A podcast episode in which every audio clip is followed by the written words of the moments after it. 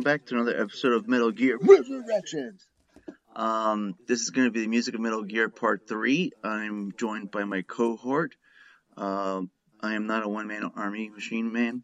Um, I have a partner into this foray into the music. I'm joined by my brother, or should I say brother?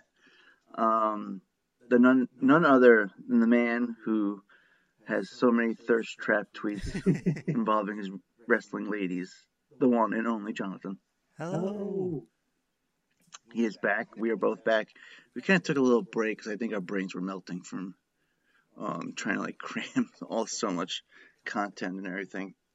Going like I think for a while we were going like back to back like recordings, so we can like space them out. But doing that I think kind of like put a damper on everything. But like from where we're gonna where we left off last time, we're gonna go back to it and we're gonna like talk about the music, particularly especially with uh, Snake Eater and how Snake Eater like really for I think out of all of them, like I mean yes, almost all the games, there's always that added feature where you can wear the tuxedo as Snake, right?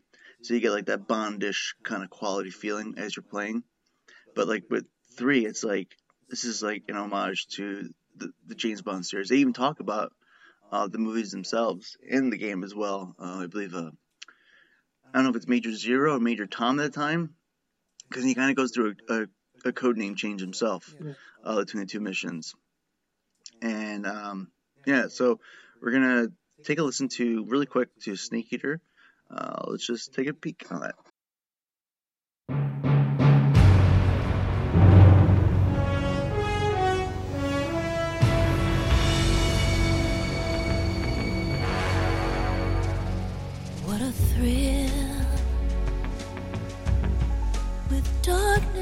And silence through the night. What a thrill. I'm searching and I'll melt into you.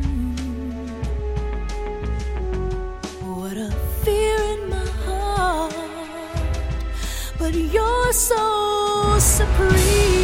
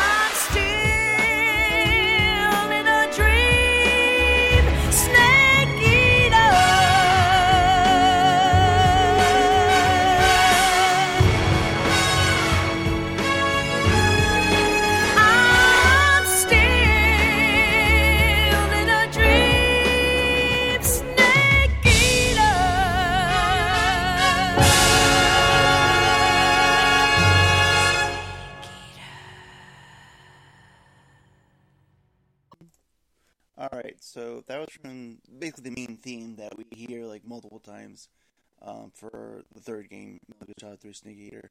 I think um, it plays in the beginning of the game, and I think also like the acapella version with the ladder, which is like when you do when you finally get to that point of the game and you're doing the ladder, Yeah. it's such a great break from all the action because by then it's like you're like so frantic and like your hands are probably like hurting, basically from like the bosses you've come across, the people you've, you fought, and to finally get a break and then to hear like just like the vocals Yes. of this song, um, but like going with like the song entire in, in general, it's very like um like Bondish Yes. you know, like the beginning of it and the end, like the I think the trumpets, um, you know, um, yes. not not like uh, you know, I'm not think, I'm not basically J.K. Simmons from um, what movie was that again? Oh, Uh, Whiplash. Whiplash. Like I'm not him. Like I'm not gonna be able to tell what the Tempo. the tempo. What's exactly? Yeah, I'm not gonna go up to you and like smash your face in, um, because you're not getting the tempo right. Which I don't think he actually does smash anybody's faces in. I, th- I think he does like handle people, but we're getting off topic anyway. He does Back- physical. yeah, back to the, back to Metal Gear Solid, um, and then being like for the time, the timeline of the game, it fits in like, oh, we've had like two Bond movies already, and it's like, yeah, like for throughout the series, we get hints of it because we're a man that's sneaking, and also like while we're sneaking, we're also collecting intelligence, gathering intelligence, Yes. and uh, trying to figure out what to do next. Mhm. So, throw out what what are your throw out what your like your um ideas and Oh, whatnot. Well, me when just talking about the the theme, and you and I was just remembering, Mhm.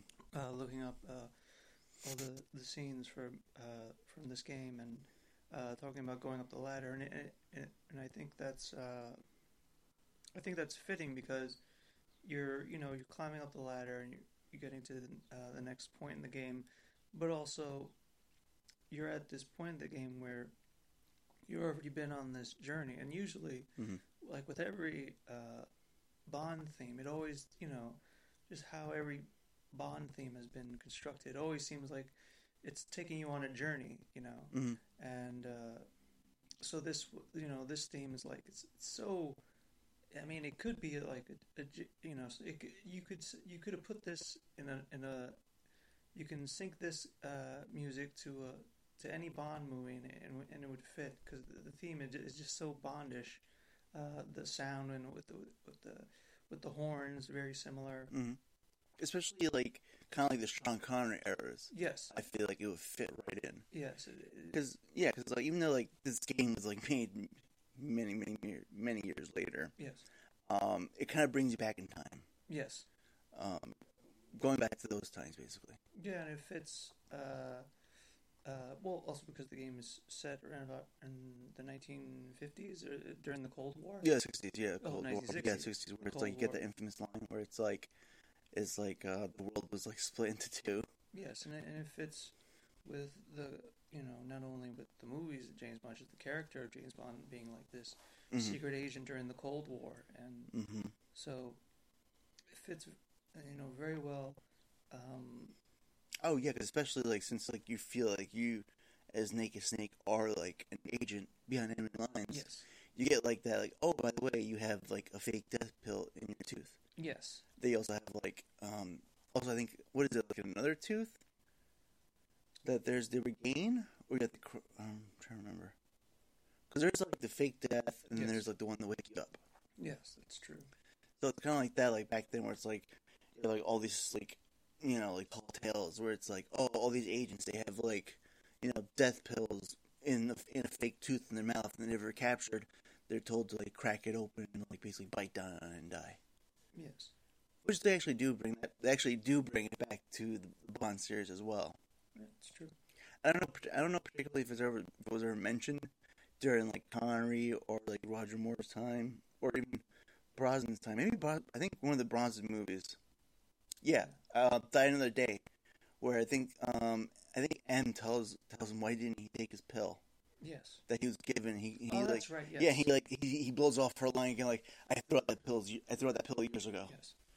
So like, in the event of capture, and then with with Daniel Craig, we actually see that with uh, uh, Skyfall, Yes. the result of such pill, Yeah. and what happens if it doesn't work properly. Mhm. Um, so yeah, like going back to that, it's like, and I think like trying to keep like the the stuff grounded, with Yes. like his with, with Naked Snake's tech. Yes. Because like I think like in the beginning of like the Bond series, it was like let's not get too outlandish, No. and then it got to the point where it's like it's too cartoony now. Like we're going out out of nowhere.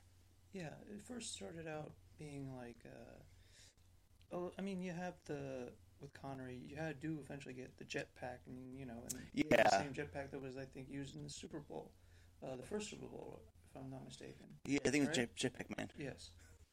So, but yeah, they usually try to keep it uh, uh, ground based, uh, uh, low tech in the beginnings, in the Mhm. Bond's beginnings, and it fits well with um, here a little bit, at at least with like uh, with uh, solids, you know, tech and all, all his rations and things like that.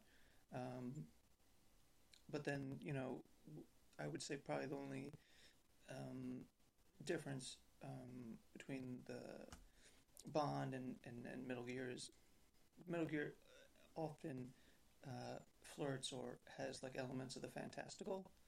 Yeah, it it kind of flirts with it in the beginning, Yes. and then just goes full blown like bam, like this is, here's all the crazy stuff. Yeah, throw th- at you. th- this one, um, especially, I found was like, I think more uh, fantastical than the previous two. yeah, Yeah, and uh, which which I I, I like and and um, I didn't dislike, um, but uh, it felt like, and maybe it was because of maybe it was the video that I watched of the scenes Mhm. of three. It's it seems more, Mhm. uh, I guess, it can be seen as sort of sillier, and not necessarily in a in a in a bad way um, with like the villains. Like every villain is is named after. Uh, oh, I forget. Um, Oh, like um, emotions? yes. Yes. Every every villain is named after emotions, and and a, a part of me uh, liked that, and a part of me was like, oh, this is getting, this is, it's not off the rails. It's not losing me. hmm um, it's something different. It's more. It, it leans more into the fantastical, and um, and you can uh, appreciate it, or you can just see it like, or shrug it off, like, oh, it's just a little more of what you know, because the fantastical has always been an element, at Mhm. least in least uh, these two games, Metal Gear Solid One and Two it's always been there, and so Mhm. now it's like more in the forefront. Like like no, it's here now. Um, uh, which yeah, which part of me enjoyed. Yeah, because I think for this one, it's like yeah, from the first two, it's like we have like all these like bosses slash villains, like like more like it's like they're all different types of like waves of the spectrum of like Yes. how like how much like powerful they are, like how like crazy their abilities are. Mhm. And for this one, it's like kind of like reel it back. Yeah. Like there is some like um like you can like kind of like all right, there's some like I like for the time it's like all right, I could kind of like get my head around this and like Mhm. be like like a little more believable. It's like with like like for example, like like the Fury, like he's a man who's in space and had an accident coming back Yes. from space to Earth.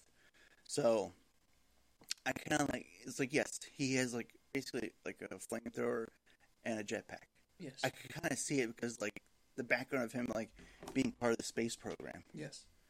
Um, same thing with like the fear. It's like the fear is like pretty much like almost like the ultimate hunter kind of like kind of guy, Yeah. where like his body has like adjusted to like the environment itself for him to hunt any type of predator. Yeah. So like whatever predator it comes across won't be a predator anymore. It'll actually be a prey, as he would be the predator to go against. Yeah. Uh, the one's kind of like yeah, like it's a little bit like okay, and you do the pump pump the brakes on that one. Um, is uh the pain? Yes. It's like a man who just uses bees Yeah. as a weaponry. Like I think he has like bee bullets, bee grenades. And I was like, all right, it's too much like bee stuff. Like, like what? How does this man control bees? And I think like when you first see him, he's like floating in the air or something like that because the bees Yes. are like helping them fly. Yeah. So when I see all these people, I see all like the Cobra unit. Yeah. It's like I'm fighting the X Men. it's a little bit like that. like- yes. Yeah, and they kind of like, explain it with like with the parasites, hmm and um, and the only thing like about out of all of them, I think it's like that's kind of like really grounded was just the end, really, Yes. because he's just basically a really old man Yes. who's seen a lot of action. Yes. It's like okay, you don't really have like crazy super abilities. You're not gonna be like teleporting around the screen. You're not gonna like you know, basically like, but from from what the other ones like you know no teleporting, no um, no wep- no weaponry that's too outlandish. It's like his is just like a sniper rifle that's non-lethal. Yeah. The only thing crazy is that like he can use the sun to energize himself, which Yes. Brings it's like it's very that for that for me it's like kind of like very like anime-ish. Yeah. It's like I hold I don't, I don't remember this line, but it's like something like I harness the power of the sun or something like that. Um, and for everyone out there, like yeah, you can add us because like I'm not gonna get everything right. I always say this every episode. At me all you want. I don't, you know. Tell me where I got it wrong, Yeah. and I'll definitely like Mhm. learn from when I did it wrong. Yeah. Um, and then yeah, then there's the boss, who's also known as the Joy, who's like basically the. I think her tag name was like the Mother of Special Forces, Yes. Yeah. And um, and she's like the leader. And when I think of Cobra Unit, I think of like GI Joe as yes. well. And then I just like, I'm thinking someone's just gonna come out of nowhere and just be like Cobra Commander raising his fist in the air, like Cobra. and I'm like, oh god, where's my Joes? Um, but yeah, like for out of all, it's really grounded. Even the tech is grounded. It's like you're not given like really a lot to begin with. No. Um, they do implement a lot of the whole like things where it's like you gotta heal yourself Yes. and you can see your injuries, Mhm. which is like pretty neat on its own. It was really good for the time. It kind of like also like give you a break in the action as Yes. well. Yes. It's like all right, take a break, heal yourself, and um, get back in the game when you're ready. Yeah. Yeah, they Mm. do. Um, yeah, I'm, I'm just rethinking about it. Just like with uh, Naked, Uh-huh. he does have a lot of time to to heal, and it, I guess it kind of humanizes him. But at the same time, Mhm. uh, there are moments um, with Naked, like in fight scenes and stuff like that, where Mm. you see, oh, he's he's got like uh, he really is like a super soldier.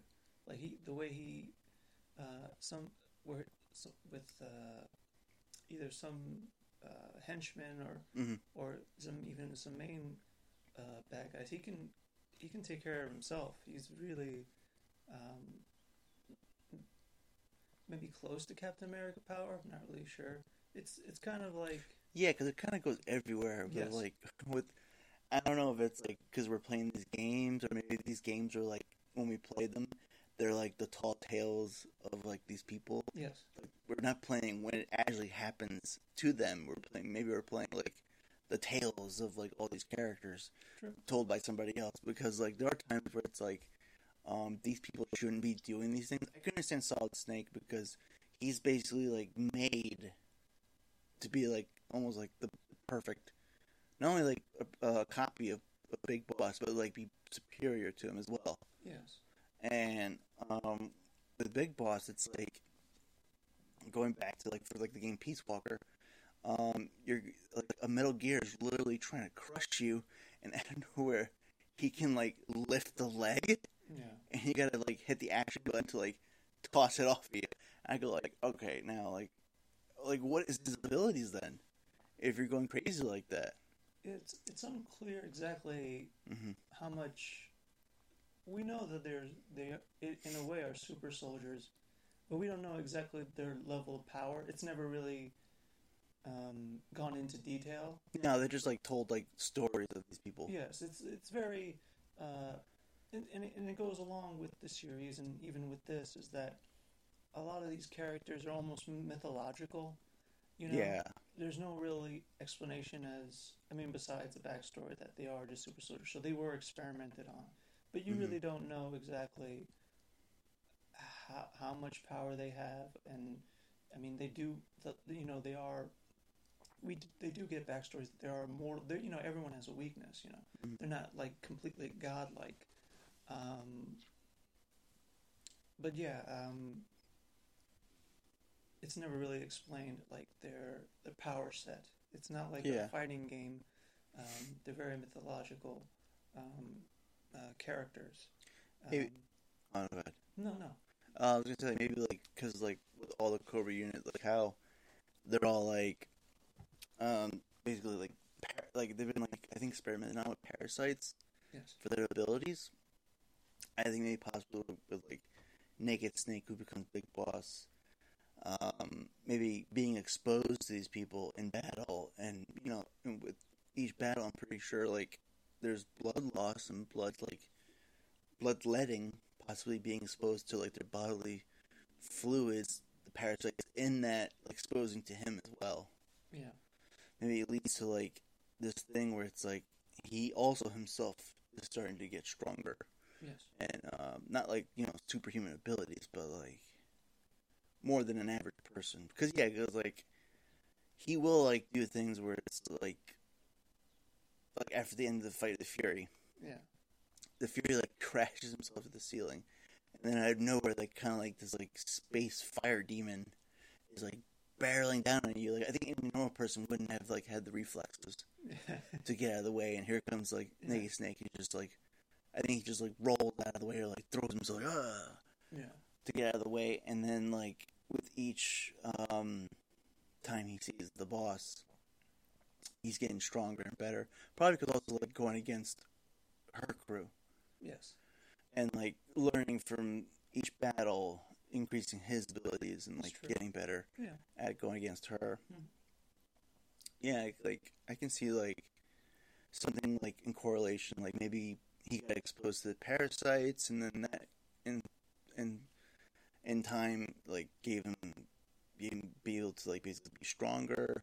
Because he also like in the game he also like loses an eye, and in doing so, I think to compensate that, he probably his body would like make the other eye stronger Yes. in sight. Yeah. I think. Yeah. Even though, bo- um, the boss naked Mhm. is sort of from the previous two games is more of a they talk about him and more of a legend. Here it's interesting that you have this telling of a legend, but they humanize him. They- He seems more human. I find him to be uh, more human uh, than how they display. Um, I mean, yeah, even uh, maybe solid, even with solid. Although solid in part two, uh, you know, because he's older.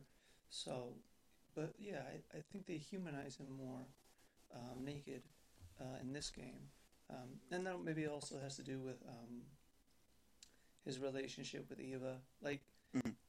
he seems, and we can talk about this too. He seems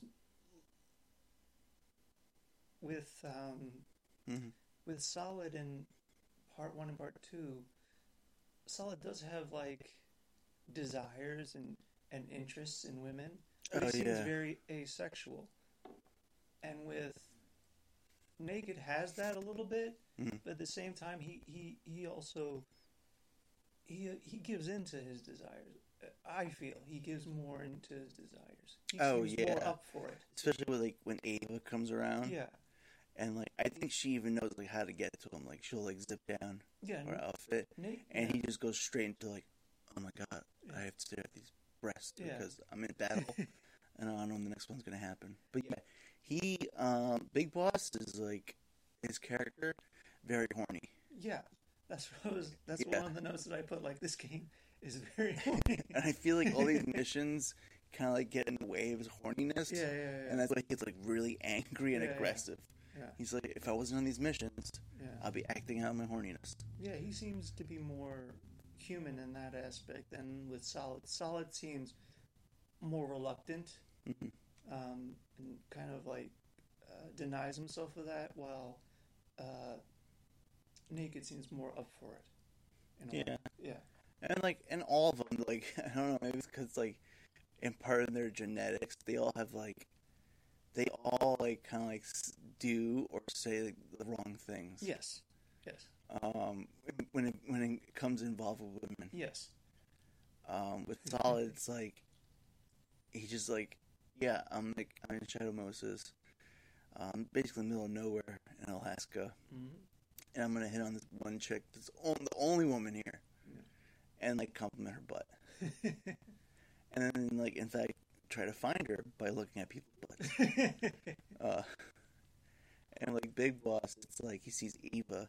Well, first I think like, um, I think when they first come across each other, I think she gives him a gun. yes. Yeah, and then he gets like so crazed and like in love with it. Yeah. He's just like brandish, brandishing it, and then like, oh yeah, and then afterwards like, oh yeah, let me listen to this babe who's like throwing her boobs in my face to get me to like listen to her. But yeah, like, and they're also like, there's also like that tension between them. It's like, Yeah. there's a sexual tension there, and then Yeah. she's using that as well, like herself, like because you know everyone who knows who's played this game, um, she's a double agent. yes.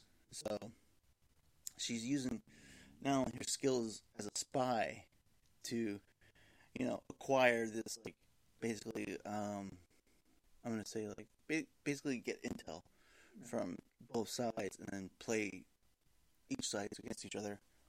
Um, she's also using her femininity and her and her wilds Yes. to like kind of like deepen and grab on to like to Naked Snake Yeah. to kind of like make sure like he'll remember her Mhm. every time they come across each other.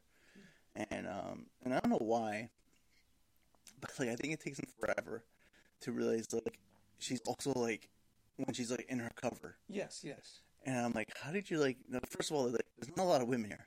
Yeah. like, let's get that. Let's first. That's the first thing. Not a lot of women here, and it took you a long time to realize it. I don't know, maybe because like she wasn't revealing her breasts. I guess so. And she she had the wig on. and- I mean, Yeah, she, and then she, was really uniformed and buttoned up. like she put in a more of an effort of a disguise than, or maybe it's because I was watching the playthrough. Hmm. Snake didn't put that much of a disguise on when he had to.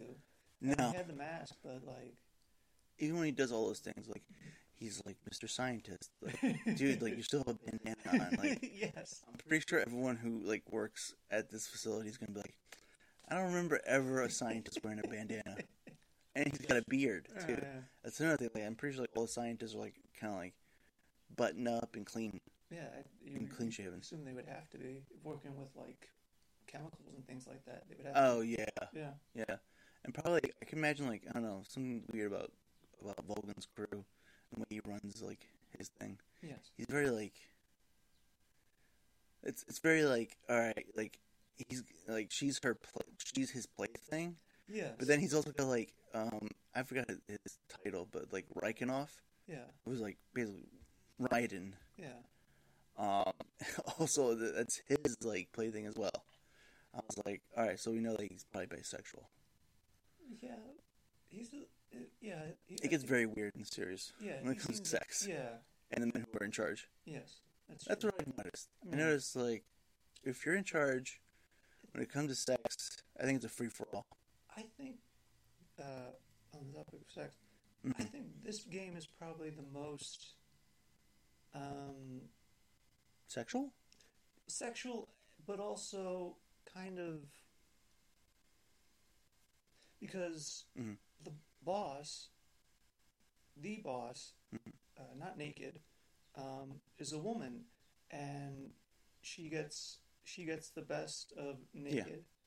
Uh, she's also a teacher of his, uh, mother of sorts, and you know you have Ava, Mhm. and both these women get the best of all these men on this island. Yeah. And so it's sort of like, I think this is probably the most, not necessarily that the other games haven't been pro women or progressive, and that, because, you know, you do have badass characters and women in these games, but the women seem more take more of the lead Mhm. in this game, I would say, than in the previous ones. You have badass women in the Mm. previous ones, but they're not like lead characters. They're supportive characters. I think in this game there's more women leading the story. I that's how I Yeah. see it. Yeah, that's true because um, it gets to a point where it's like Volgin, like kind of like he's always territorial, so he's always gonna like kind of like basically lay it out there like he's the boss. Yeah. Like, he, even though you have somebody whose code name is the boss, Yeah, yeah, he's like, no, I'm the boss of her. yeah, yeah. And I think at one point he does. He actually does get afraid of her when he try like goes up against her, like what you know, like when it, trying to like um, assess her loyalty. Yeah. I think him and uh, even Revolver, they're sex. Well, I mean, Mhm. obviously it's the 1950s, so there is an element of sexism and sort Oh, of sixties, yeah, sexism and, the ignorance of, of men at the time and just how men were at the yeah, time. So Revolver and and and Volgin have that, um, and maybe I, I think Volgin's more trying to overcompensate for things because outside of like his electrical powers, he There's really doesn't have else. that much. no, There's not really that much to him. no. Oh, you're right. Because like I think I think Volgin asked him, oh, about involving Snake if he's in love with him. Yeah, They first asked him about the woman. He goes like, he uttered. I think he says like, oh, she's not my type, or like, yeah. like oh, not for me. Mm-hmm. And then uh, this is when he comes like, oh, you fell in love with him, have you? Mm-hmm.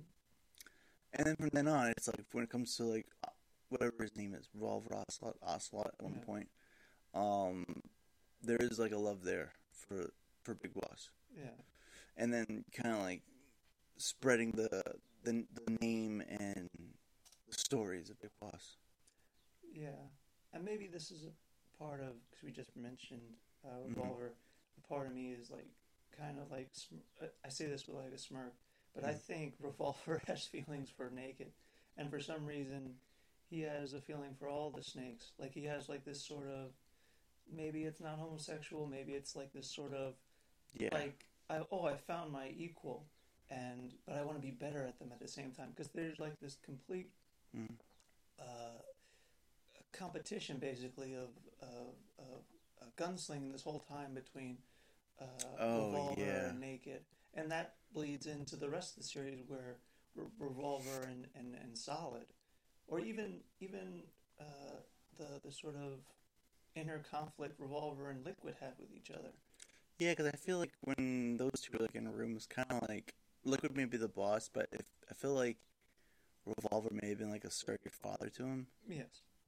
sort of like kind of like take his not take his lead but like take his his his um his, basically bring him in, in as his confidence Yeah.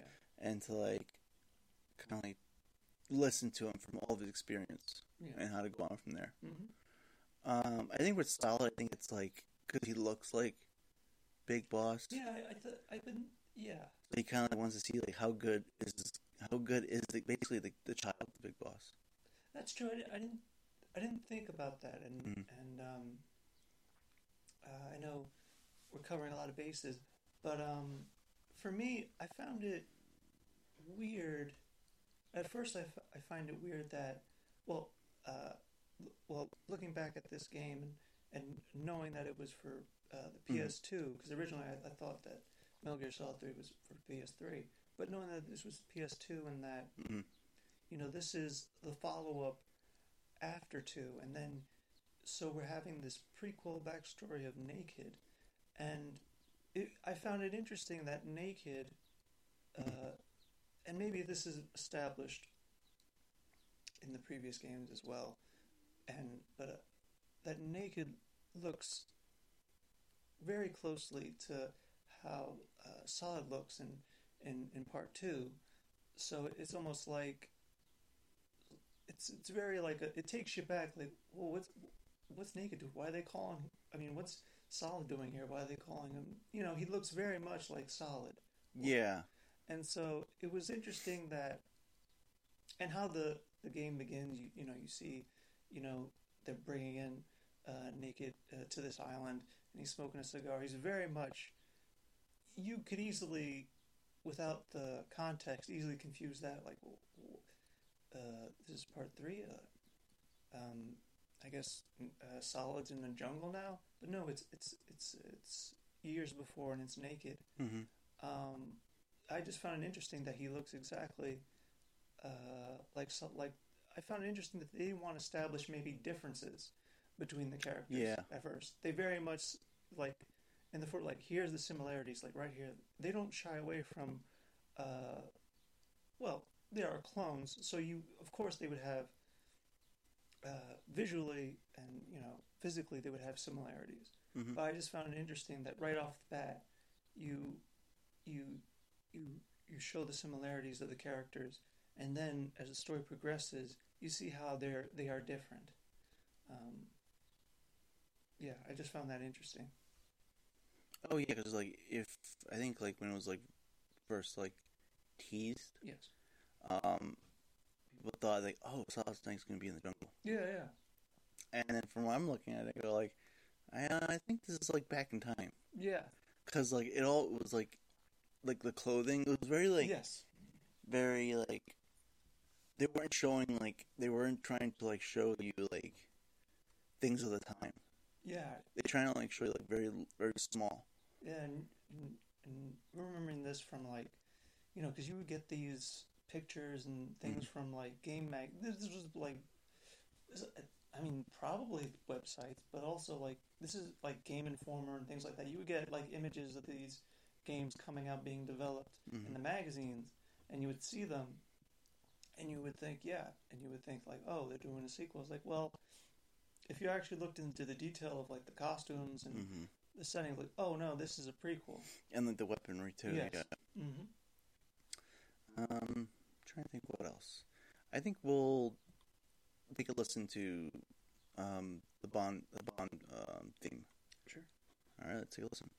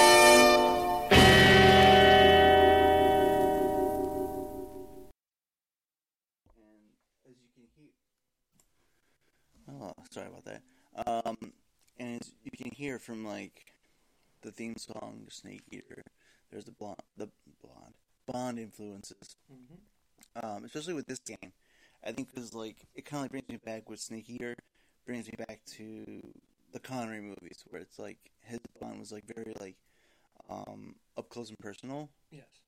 um, very like very aggressive, and like with Metal Gear Solid Three, using basically close quarter combat to subdue his enemies, Mm-hmm. and and similar to like in the beginning, yes, there's some like little wackiness here and there, like jetpack. There's some like I think even for like Thunderball, there was like no, no, that was like later on. There was like the underwater car basically. Yes. Uh, I think it was one of Roger Moore's films. Yes. I'm trying to remember. Um, but going throughout, it's like yes, comparing Bond to like Big Boss, it's like um, Big Boss very horny. Bond, we know he's horny, Yes. but he he'll he'll take care of that later. Yes. He'll like mission. Okay, now sex. Go on, continue. um, but like similar to like. You can kind of see like from the older films, and then like kind of like showing with like the third game, um, the sexism. Yes. Not a lot of women. No. Not a lot of women. M was a man, so like what I'm thinking for is like did M stand for man? Could have at the time. Which, which later on they do like change it up when it's like Pierce Brosnan's yeah. um, era, and we have like uh, Judi Dench, who's who's M, and then like from then on, it's like when you when we go to the Daniel Craig era, um, not only, I mean, I think for like the Pierce Brosnan era, I think she actually is referred to as Sir, sort of like as like being a higher up, yes.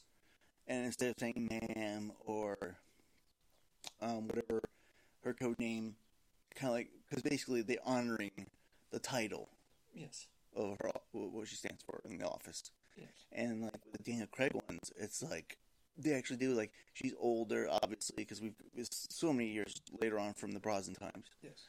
Um, where it's like it's kind of like she's become the mother Yes. to all these like operatives.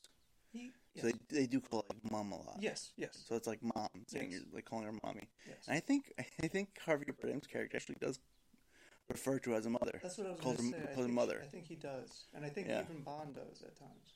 Yeah, and that's what I'm um, saying. Like you can basically piggyback from Bond to Metal Gear. It's like Snake refers to the boss as a mother, not someone that's like as a sexual partner, but as like as a mother, and then feeling abandoned by that mother Yes. from that mission because he does uh, go into like how long he's last seen her. I think like down to the minutes, which is very like. I think you need to see a therapist if you're getting to that point. But like for Bond, it's always like for the back in those times, very sexist. yes. I think very few women, if they weren't like um, opposite spies or like the femme fatale or um, basically damsel in distress. And then there's Moneypenny, who was like Yes. M's um, basically her secretary. It's, it's secretary. Yes.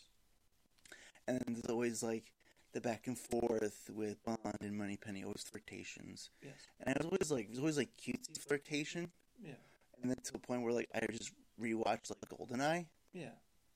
And then Brosnan's Bond is like, not only does he like Moneypenny, Moneypenny actually flips it on him and says to him like, one of these days, you're gonna have to like, you're gonna have to like really call in your chips on your innuendos Yeah. and cash it in. Yeah. Because I probably will get a point where she's like, all right, you want to do something? yeah. Then do it, big boy. Yeah. Don't be all talk. Yeah, uh, yeah, and that well, in that Mhm. iteration of Bond, I always assumed that they were something. Uh, Yeah. somewhere down the line, that they were something together. That's what it kind of felt Um, like. yeah, yeah. I was just like, uh, you better stop. You know, Bond. He's you know, with Moneypenny, is always like a lot of window shopping, and you know, hmm she's more like, well, are you going to keep window shopping? Or are you going to buy something? You know. Yeah, So exactly. it's like that. Um, but yes, um, there's a lot of uh, with this uh, in Metal Gear Solid Three element of sexism, and, it- and it and it fits with the time, Mhm. um, and in parallel with uh, when when Bond started uh, in the 1960s, talking about like because it was still around. I mean, the Cold War. Um, Yeah, Yeah, and during during those times, it was like it was a lot of like things going on, like not only globally but also like in the U.S., yes. where it's like you have the movements of like you know uh, civil rights and uh, women's liberation. yes, So as the time went on, it kind of felt like Bond was like becoming almost like a dinosaur. yes, So here comes the fact like, all right, we got to get a new person in here to kind of change it up. Yes, So it's like yes, we go from Connery, who's like very like macho, um, macho driven, testosterone. He'll get into your face and beat you in submission, and basically not take no for an answer. Yeah, uh, when it comes to like any woman really. yeah, And then we go from that to like Roger Moore, who's just like t- ladies man, yeah, where it's like I think that Bond was like more interested on the women than the mission. yes, It kind of went from reverse. yes. It's like mission, women. Now we're like women, mission, maybe. Yeah. We'll get to the mission, but women. But I had to get to the women first. Yeah. Um, and I find it like so funny. It's like, but Roger Moore, it's like, yeah, I kind of see it 'cause, like he, like I think the beginning of it, like they try to do like the Connery thing where it's like he's very physical, Yes. it just doesn't work that way for him. I just, I wonder Mhm. if it had to do with, uh, you got Connery, and Connery was a former uh, bo- a bodybuilder, hmm and with I don't know exactly at what age Connery started and what age Moore started. Like, what's the difference in age that they became Bond? Maybe it had something to do with that, or maybe Moore was older, so he couldn't do a lot, maybe, as compared to like Connery. But at the same time, uh, Bond becomes more physical, or is asked to be more physical as as time goes on because people, you know, it it just goes with the times, and uh, you know, people go in, people get more into martial arts and more physical combat. So, with that, it's more demanding of, of the character. Um, I don't know if uh, I don't know if Moore uh, if that was at the time demanded of him hmm um, as compared to like uh, uh, in future installments, like with uh, even Dalton or or Brosnan, they more were asked to do more physical stuff, um, and even with, you know with Craig, obviously. Um, so I don't know at the time if, if uh, physicality had more to do um, in uh, with Connery and and Moore. Yeah, because like, and then like with like when we go into like Moore's time, Yeah, it's like it goes too zany yeah, with his stuff. It's like we're like I'm on the moon now, like I'm James Bond on the moon, and we're shooting lasers at each other. And I mean, there is some like grounded, like grounded. It's like you have like we have Jaws, who's like a mountain of a man yeah. who has metal teeth that just like can basically rip you apart, either by his mouth or by his by his hands. Well, yeah. Well, Moore, uh, and you can correct me if I'm wrong. Moore is in seventies and eighties, right? Yes.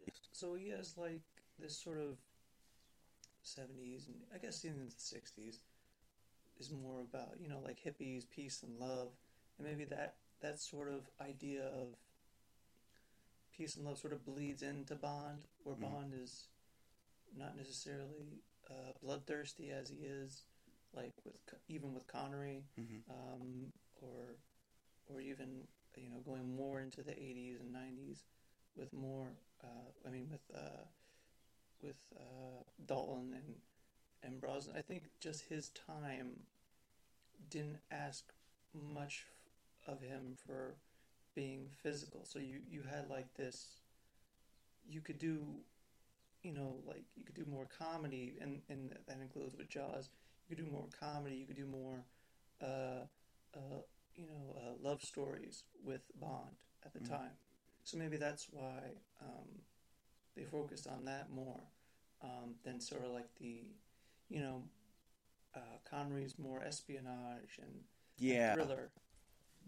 I forgot to mention that. Like yeah, with Connery, it was really like getting into the spy world. Like obviously, we're not gonna see like, the whole ins and out yeah, of everything. Where it's like, you know, fast forward and it's like we see the Bourne movies and it's like, okay, it's like way too much. Like it's way too much with with the espionage and showing us like what happens from like the command center to the groundwork. And I was like, there's just way too much going on. I'm actually spinning in my head. Um, for that, for then the Connery times, it's like he'll be the man behind the lines, and he'll have his contacts, and he'll come, he'll come in contact with those people, um, and then they'll bridge that contact to like whoever he needs to like come across with, whether it's like information or weaponry, Mhm. or uh, infiltrate any place. A lot more like um, kind of like spy games kind of thing. Yes, where it's like he's gonna like basically use um, all his training yes, to try and infiltrate a place hmm wherever that may be, and even doing so, like hence comes in sometimes bringing in female characters.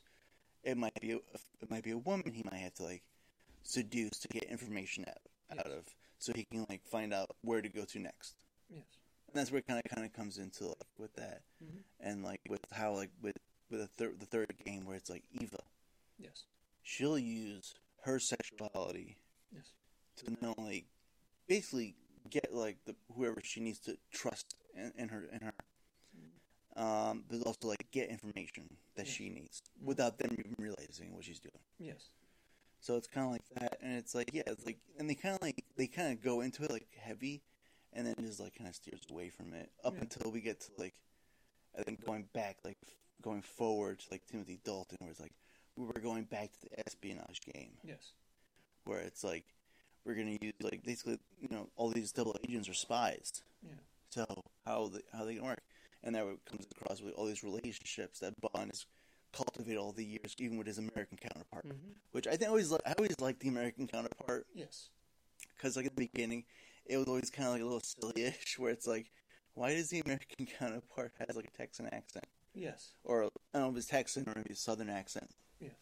And then we go like fast forward, and it's like, oh, I can't remember his name from Westworld Yes. Oh. because he's he and he's- plays Felix. Yes, he plays Felix and and uh, it Jeffrey Wright? Jeffrey Wright. Yes.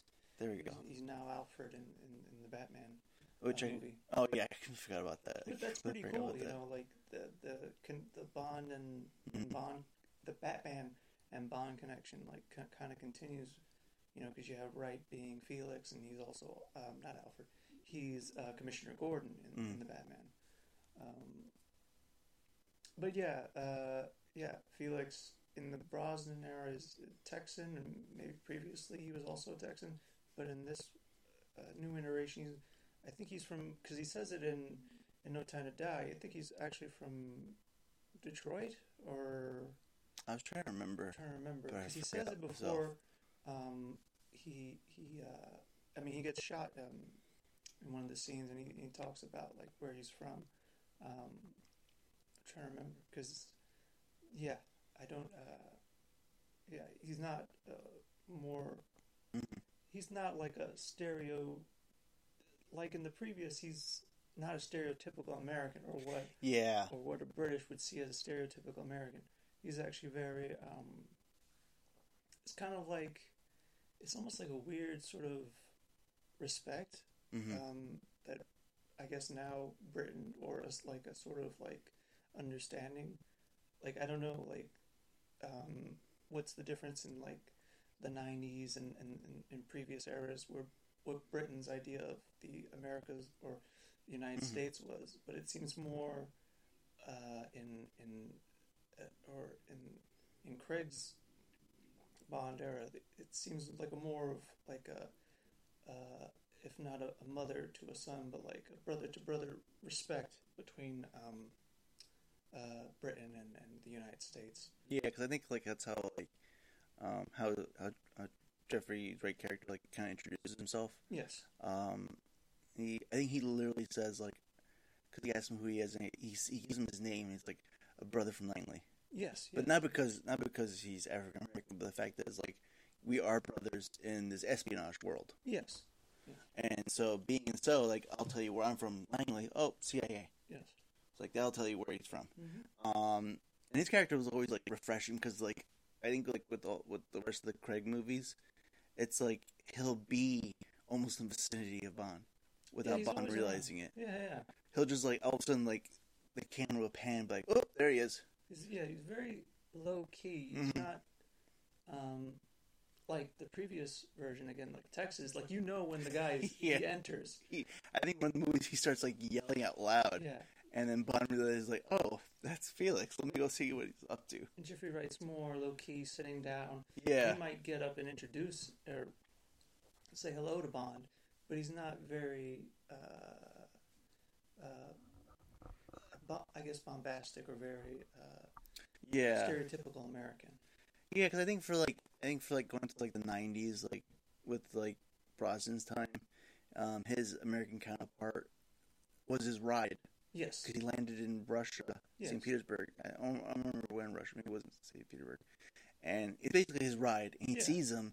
He's like, "Oh, okay." He's reading a newspaper. And they go up to him, gives him a code, gives him like a code word, code phrase, Yes. and he's supposed to like repeat the next line. And he just like looks at him like, "Just what I need." Another stiff ass Brit. It's like, "Come on, my car's over here."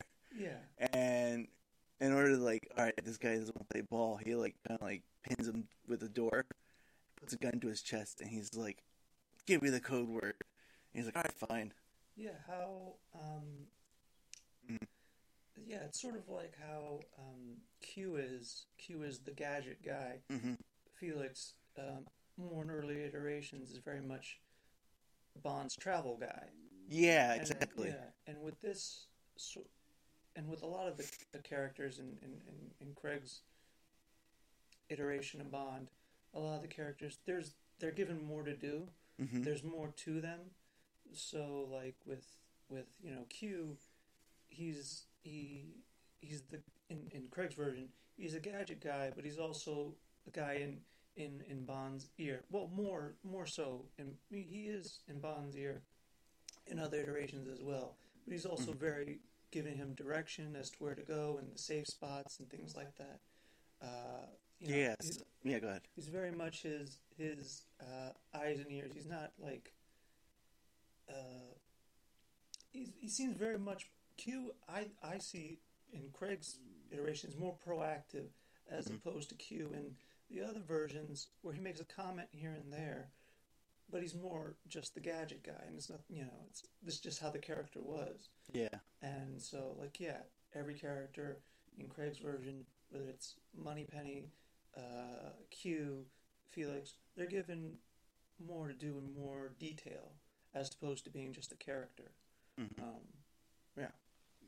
Yeah, it's like from like the old era. Like I'm not gonna go like super way way back, but like Q was a gadget man, Yeah. and then kept going, um, even with the end, like towards the end of Brosnan's time, Mm-hmm. where it's like, all right, the actor who played Q unfortunately passed away. You Yeah. know, he's he was older, Mm-hmm. and they replaced him with John Cleese, Yes. which I think wasn't. I don't even think was given the code name Q. I think he was like P or something like that, or he was a different code letter name. Yes, he was a different code there, and I, Yeah. and I believe yeah they didn't give him out of respect for Yeah. the actor uh, who who had passed. They didn't want you know, I mean, he's just like oh now he's cute. No, it's it's the same job, just Mhm. a different code name, a different a, different agent of sorts. Yeah, so he was always like setting up all his like weaponry, Yes, and weaponry that's meant to look like everyday items, almost like. yes, Um, and then like we go to the modern ones, like of today, with the Craig era ones, where it's like we finally get Q. Um, what was it in Skyfall? yes, We finally get him, and not only is he gonna help him with his basically, with, not really with gadgets, but like weaponry. yes, um, but he's also going to help him. Basically, what he said, be be his eyes and ears Yes. because he can't see everything. So he needs somebody with like access to uh, cameras, access to satellite, um, to get like aerial footage. yeah. ma- And we see that with more, and as, Mm-hmm. as it went on, like towards the end basically Craig's era, Yeah. and then like that being like, oh, that's what like going to, to the Metal Gear Solid series. That's Mm-hmm. what almost all the stinks had. Yes, He had somebody in his ear yes, they kind of like tell him like, all right, this is where this is at. This is this is point A. You have to go over, over there to point B. Yes. And by the way, we have things here, here, and here. You know, X, Y, and Z. Save spots. Um, do, or they'll call you like, do you like to you want to save yes, stuff like that? But like for multitude of characters. yes, To like for like one person from Yeah. the series, from a movie series. yes. And it's like there you go. It's like we've got the correlation. Like, but it's also like to kind of like for also the gamer as well. I can understand for the gamer and for like the, the movie viewer to kind of like get like also bring them up to speed because like how can you like anticipate and also expect to like the people playing the game, people watching the movie to know like oh this character is doing this because of that reason. yes. Well, we don't know that reason. Yeah, So it's kind of like we have to tell the story. that's true. We have to let people know, get in on it. Like this is what's happening right now, Yes, and this is how it's gonna go. yes, So, yeah, um, I was gonna say like, um, from the I was gonna say from the Bond series also. Um, damn, sure what I was gonna say. I'll draw a blank. I mean, Mhm. uh, I mean the. I mean, I think we said it before, but the immediate connection is you're a secret agent Mhm. dropped on this island, and, and, you know, I mean, how many, Bo- how many Bond films have that scenario, same scenario, where you know, uh, you you know, well, usually it's more James. is Usually, it's the big bad. hmm James is dropped off to, to, to fight off, you know, uh, to fight off Spectre or um, uh, I forget what's uh, the main bad guy uh, for Bond. Um, one of the main bad guys. Oh, like Blofeld. Blofeld, you know, he's there, you know, he's on Blofeld's island or or one rich villain tycoon's island, and he's basically going to, you know, to you know, uh, stop the missile or or you know or Mhm. or rescue the girl or you know rescue another agent uh, or stop something from happening. You know, it's the scenario of the hero, you know, getting dropped off on the island to stop the main bad guy is throughout uh, all the Bond films, and you know, and, and, and it's in the forefront in in this game. Um, so there, you know, th- there's the the connection there. Also, you know, having um, the femme fatale Ava, Mhm. or you know, or uh, double agent, or you know, um, that element is also there as well. Um, Oh yeah, because like we, I mean, everyone's already played the game, so we know at the end of the third one, we find out that you were supposed to meet two people. yes, You you only met Ava. yes, So at the end of the third game, you find you finally meet the second person, yes, which I think was supposed to originally be the first person yeah, you're supposed to meet, um, and that's Adam, yeah, who's Ocelot Adamska. yes, Yeah, and then like it's kind of like he's like Snake's Felix. yes, It's like he was always around, yes. um, kind of like guiding Snake, True. but not making it look like he was guiding him. Mm, yeah, it's It's like he has to show competency, yeah, but he also has to like get Snake to his objective, that's true. Yeah, and the objective was like the next area where you had to go to next. yes. So it's like yeah, we always meet up and like have a showdown with Ocelot, Mm-hmm. and then it's like it's convenient. It's almost like convenient, like because he's he has his own unit, so he can control his men. Yeah. So when you actually do like supposedly supposed to fight him in a shootout, he tells his men to like like no, he's mine. This one's mine. Yeah, This one's mine. Yeah.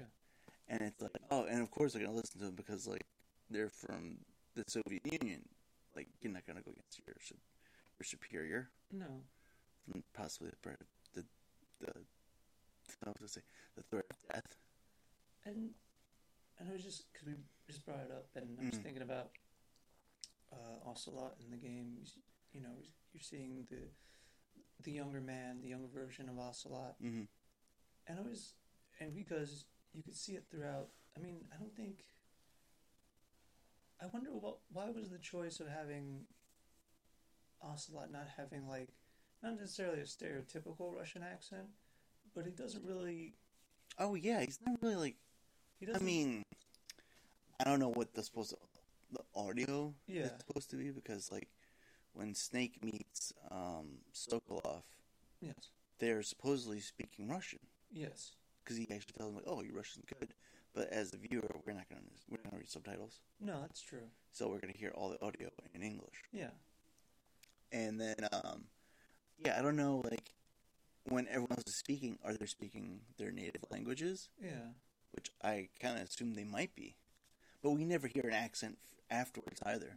I, yeah. I just always wondered why, although Ocelot is Russian and he has Russian, why his he doesn't have like a hint of an accent, or I can't tell if he has a hint of a of a Russian accent or dialect Mhm. in his tone. Um, but I guess that that kind of fits with the character. hmm I mean, he does have. They mention sometimes he has sort of like he does have ties with Russia and he has Mhm. some type of pride, but it's not. With him, it, it, I always feel like he's out for himself. Yeah. Um, so I, guess it sort of fits that he's this, you know, Russian agent, but he just he doesn't sound like one hmm and he's also his look, although he is uh, Russian, is very American influence. He's very much a cowboy. Um, Yeah. he seems like he's from the Wild West. Although you know, you know, there's hints of with his hair and uniform. Of course, he you know he has the Russian uniform. So there's he has like a Western influence to him, hmm uh, uh, very much so. Um, it, it's just an interesting sort of like a mix and detail of the character that he is Russian, but at the same time he's very much like out of a western, um, and I, I, I like it. At the same time, I just I was I'm just curious of the, of the, of the choice Mhm. to have that sort of character who, who's always bringing up his Russian roots, but at the same time, you could easily mistake him for coming coming from the West, being an American. Um, but yeah, I was Mhm. say I can only imagine like if you go to like Ocelot's like his room. yeah, I'm pretty sure he has like Western films. yes, And it's like it's like he's very like like he is like a, like a Western character almost. He's the gunslinger. yeah, and maybe that's sort of his attraction um, to naked or or even with the with snakes, although they're not necessarily American. Mhm. They do represent America. They do sort of are fighting for the the the states side, the U- United States side. So it's maybe that's sort of like it's like oh you you represent America. You represent what I like. You're you're like me. Because you know, and Mhm. because they are gun, they're both gunslingers, and they both have like the, the shootouts all the time. Uh, revolver with any of the with any of the snakes really. Um, so it, there's sort of like a love hate relationship between Mhm. the snakes, and I think that has something to do with uh, Revolver being sort of like he's like a fan of the the I, the Western uh, part of America, the Western that sort of time. Mhm. He's a fan of that. He's not necessarily a fan of the Americas, and so he has like a love hate relationship with the United States and, and, and, and with the snakes. So it's, it's interesting. There's also like that that relationship like he might like the that's where the, the hate come from. Yes. Where it's like Naked Snake has like that that father not father not father uh, that mother son relationship that like he he never really got. That's true, and um, and uh, yeah, I was going to bring up that um, Mm. and and there's like a, a lot of uh, father, uh, not father, uh, mother and son relationship themes, in, even in the Bond series, Mhm. and and that's more later with even like, uh, I mean, you you even get that a little bit at the end of uh, with Brosnan and Judi Dench's M, and that goes the it's more clear that it's a mother son relationship with Craig and and, and and Judi Dench's M. Um, so you have that mother son relationship, and you have the the mother son uh, kind of relationship here with uh, with with the boss and and naked. Um, there's a very much a, like a mother son relationship there, and and then yes, you have this sort of like neglected child Mm-hmm. sort of not understanding and kind of wanting to take that away from the main character. I mean, you have that in Skyfall with Javier Bardem's character. Mhm. He seems very much jealous of the M and 007's relationship. Like, that's a relationship he wanted, he never got. So he takes that out on on on, uh, on both uh, Bond and M in that in that film. Um, and also, there's a lot of, I mean, throughout uh, uh, the Metal Gear series, there's a lot of sort of parent-child relationship themes um, in the series, and that also kind of leads into some of the Bond films, like you know, uh, No Time to Die, Mm-hmm. where you have you know, in the very beginning, you have uh, Bond's love interest. Her mother gets killed because her father was an agent of Spectre, and and and Rami Malek's character was taking vengeance. Mm-hmm. You know, uh, you know, you you know, his family was murdered, so he's you know, basically doing the same thing to uh, to her family, uh, revenge. And so you have this sort of like uh, the the sins of the father uh, theme in in, in in in the Metal Gear Solid series and in some Bond films as well. Um, yeah, there's like a good, a good uh, connection there. And maybe that's why like Ocelot has like that strong relationship with Liquid because they're both like kind of like the neglected, Yes. scorned Yes. children that never got the attention that they both wanted. Yeah, that's true. Because even Liquid like never truly, I, he never truly gets the attention of his father, No. and never gets the the time. He never actually basically meets up with him. Yeah. He never he doesn't get his attention, never meets up with him, and he doesn't enact what supposedly what he thought was his birthright. And now it's like, here we go. Like here's like if you're if you're a therapist, like Yeah. here's the Oedipal situation. Yes. It's like he wants to kill the father to be more powerful Yes. and to take over. And, Mhm. And in fact, like all right, but there's no mother. Yeah. It's like you want to kill the dad. That's the only parent you have right now. Yeah.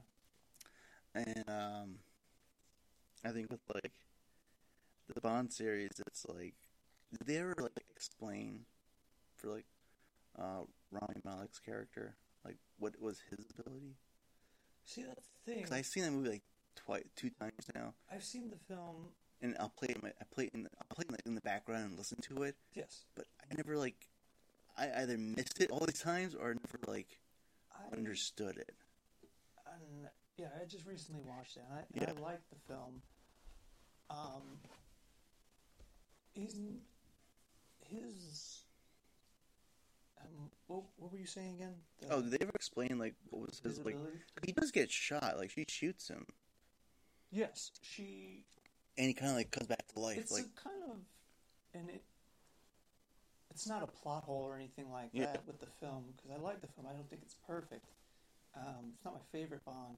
mhm. Um, but with him, he, yes, he meets. Uh, I, I forget her name, and, and the actress's name, and and the character's name. Um, but Mhm. Bond's love interest in Spectre and and, and, and, and No Time to Die.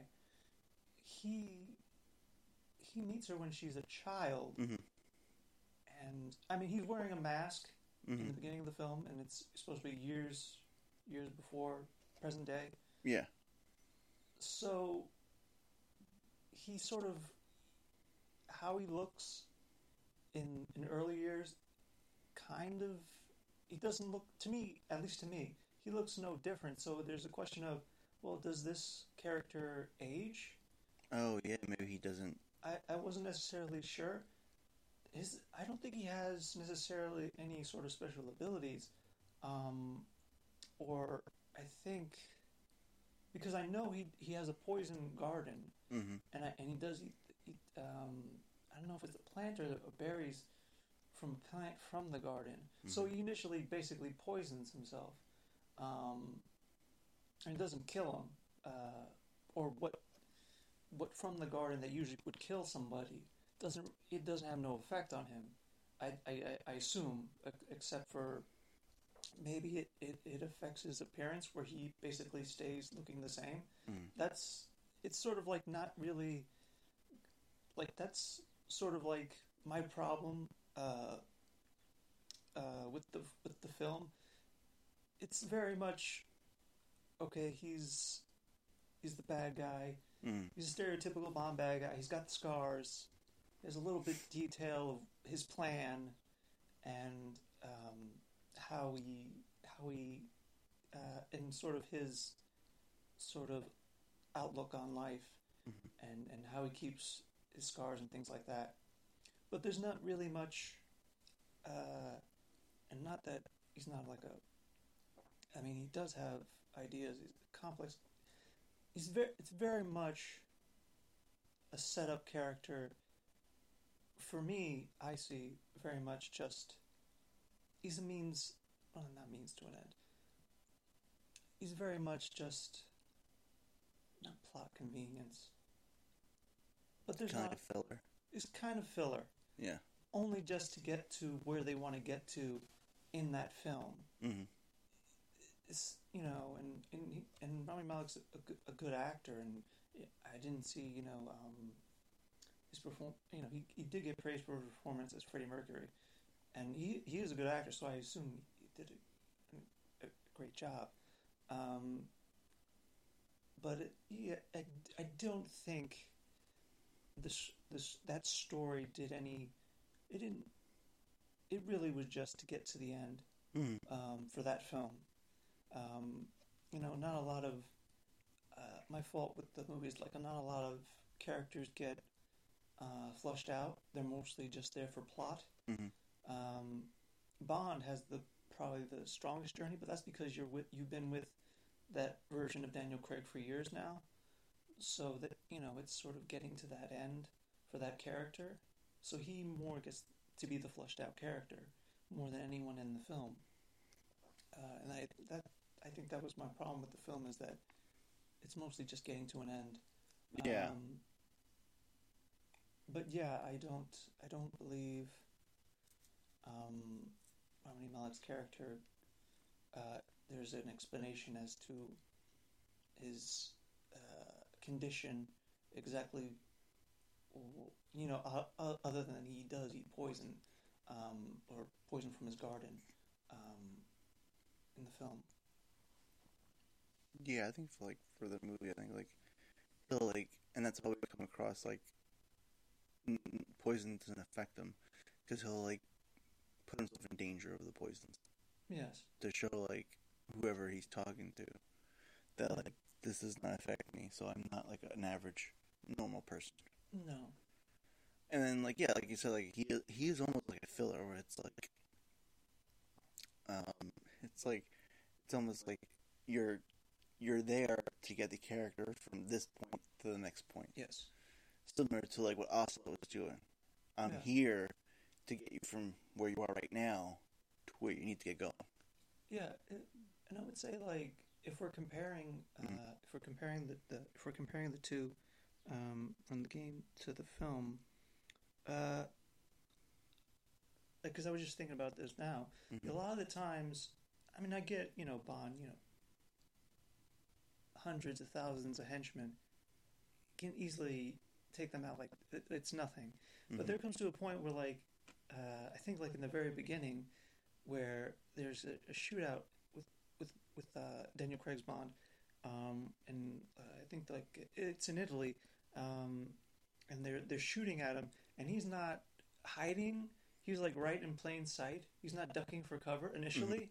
He's just like bullets are like going at him, and like like you're not gonna Take like cover. you're not gonna tuck, duck for co- like it almost comes like there are times at least I see in this film where it, it seems like Bond sees himself as like he's almost invincible Mhm. like he like bullets like he doesn't mind bullets going at him it's fine he knows he's going to survive to get to where he needs to get to um, and I think that's sort of like the kind of opposite in in, in, in this game or uh, yeah in Metal Solid with Naked even though he's a super soldier he seems very much human and and, and, and, and, and kind of aware of his m- mortality. Um, at least that's how I see it you know you know because you you know you have all these times where he gets injured and you know and he and and, and you see him in, in combat.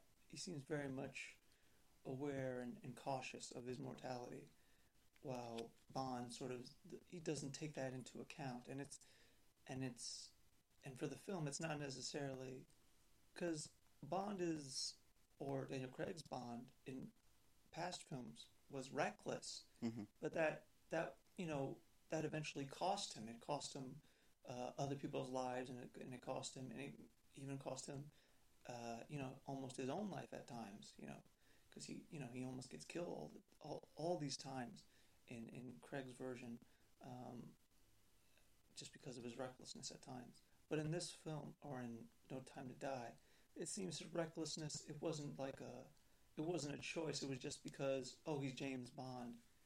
He'll survive this. Mhm. we're, we're getting to where we need to get to with this character. Don't mind the bullets going past you.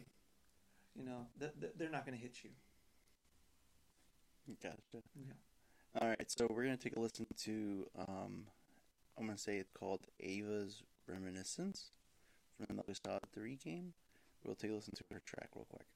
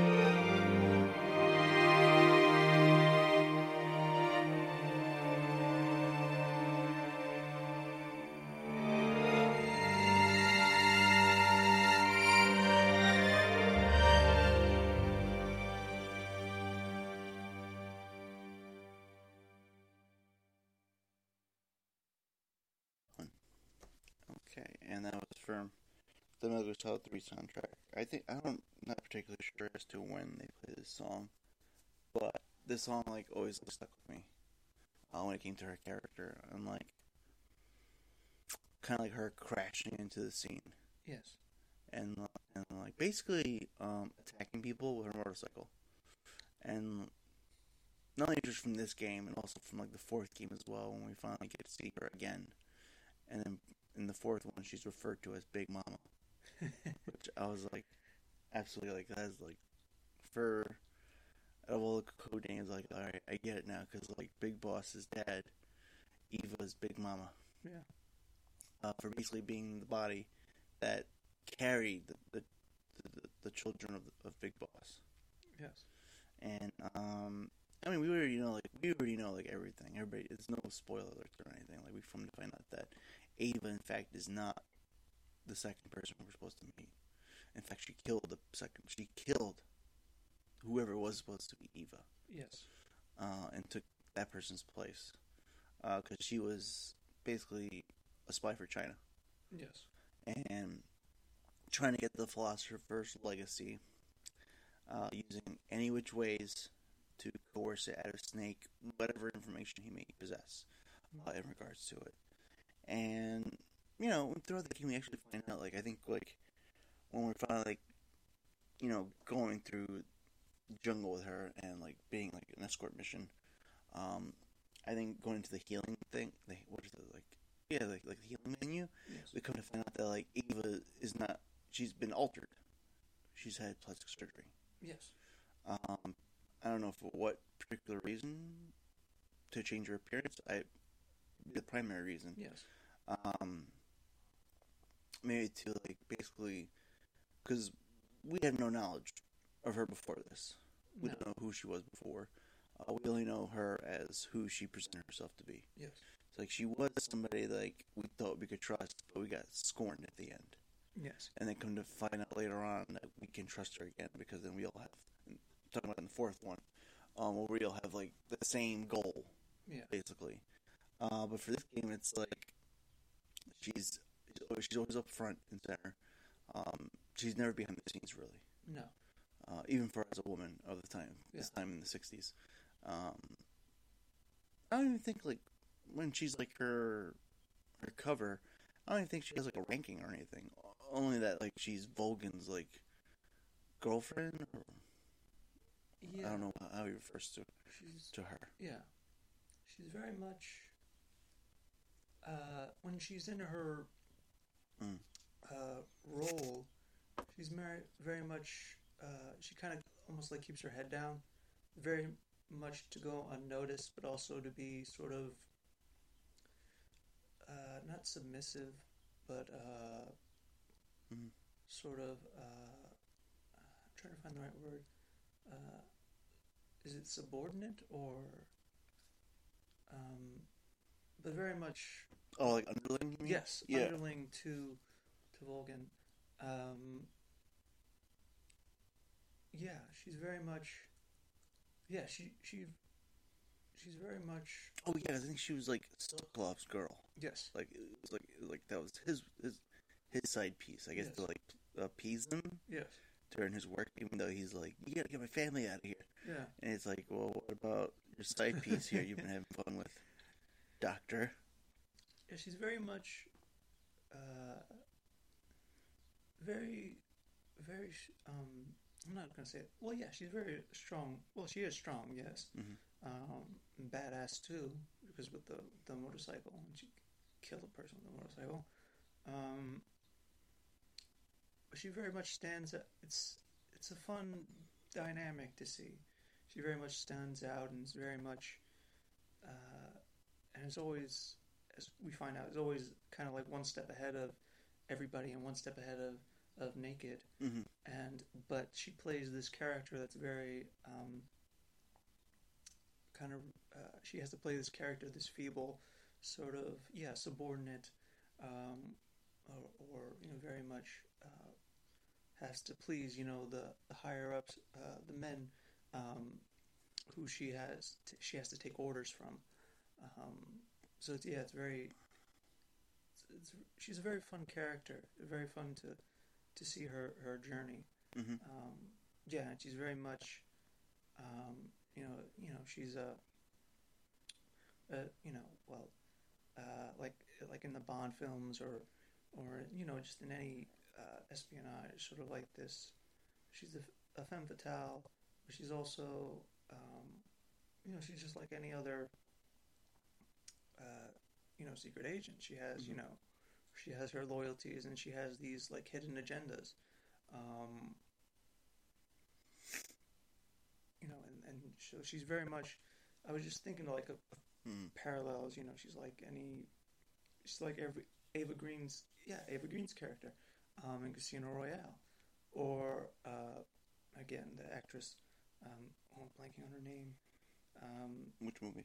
Uh, she's in Spectre and and in No Time to Die. Oh yeah, I forget her real name, but I know she's also like in Death Stranding. Yes. Oh yeah, that's that's Yeah. correct.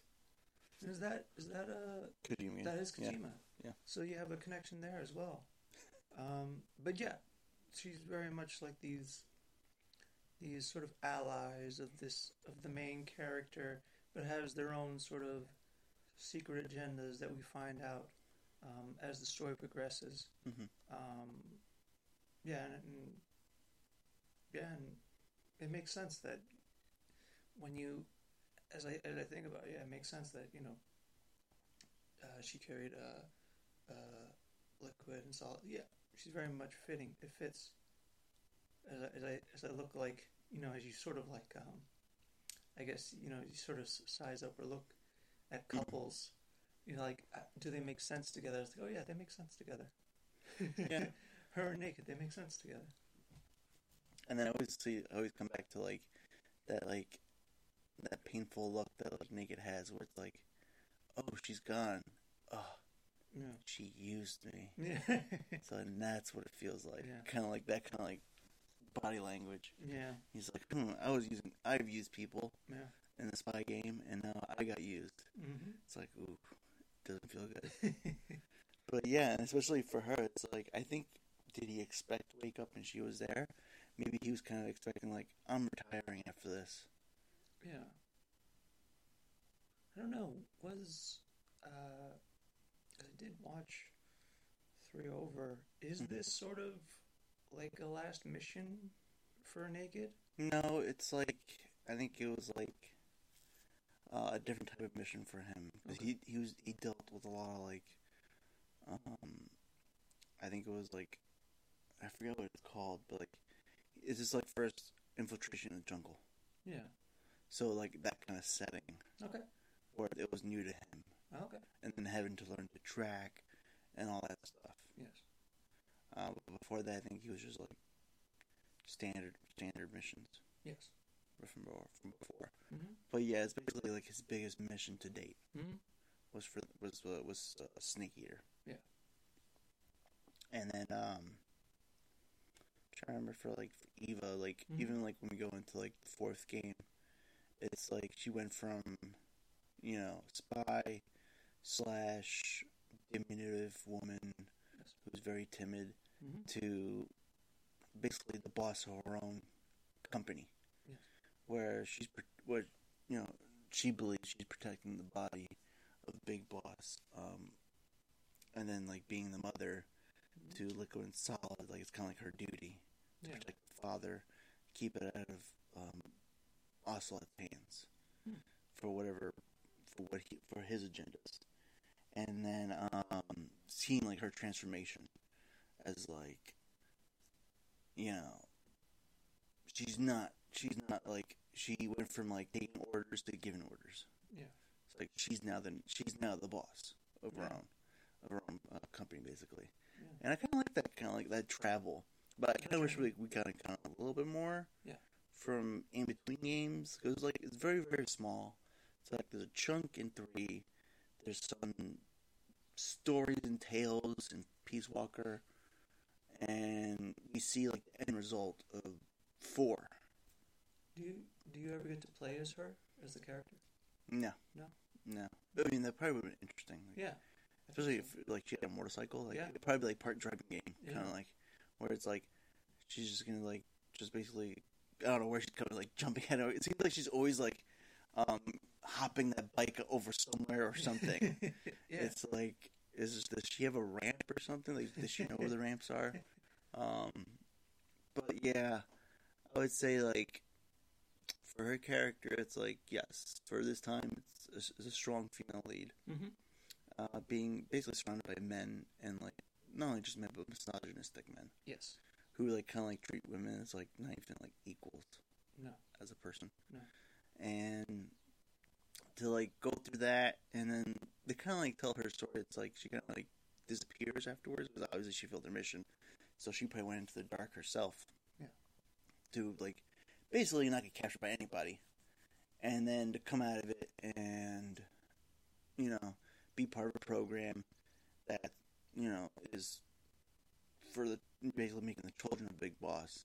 Yes. and then like afterwards going further like what the fourth one i think probably like technically was like meant to be like it's future basically.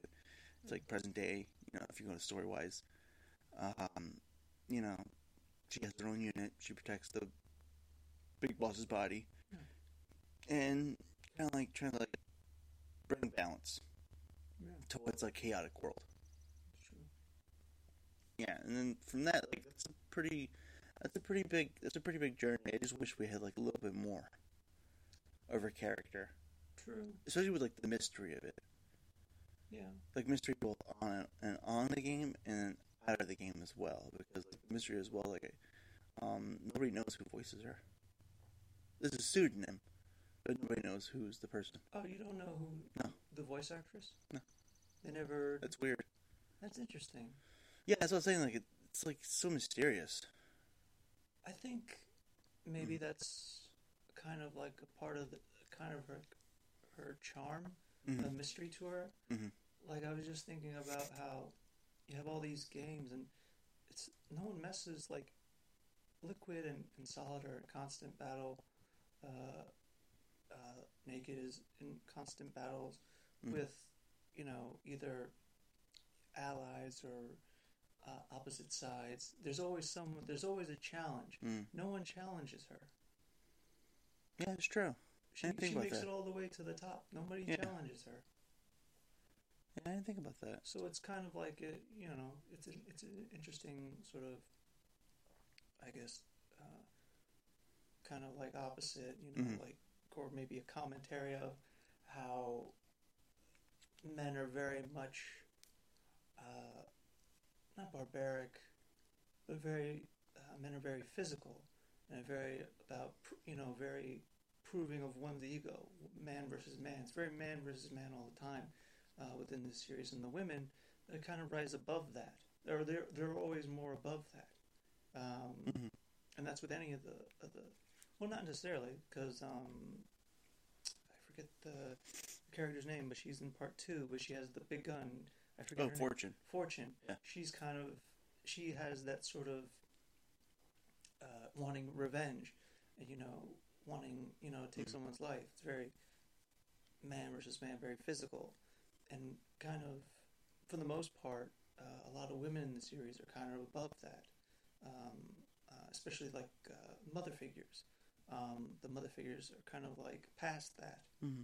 Um, so it's interesting to see that you know nobody challenges her, but the the, the snake, the brothers, that family, uh, the men are always fighting with one another, and and the mother sort of just like has to Mhm. sit back and kind of just like watch and make sure and kind of she knows better. She knows she knows what's best for them. So she she's really, I guess, kind of like the decision maker, and these guys are just, I guess, playing around basically. Like I don't even know uh, in later installments what she thinks of her Mhm. kids, um, um, but you know, she probably thinks that they're, you know, all they do is just a bunch of nonsense, and she's the one really making the decisions. I see what you mean. Yeah. I don't even think she like even mentions liquid when we see her in four, because she's like probably because solid being there, right there in the moment. Yeah.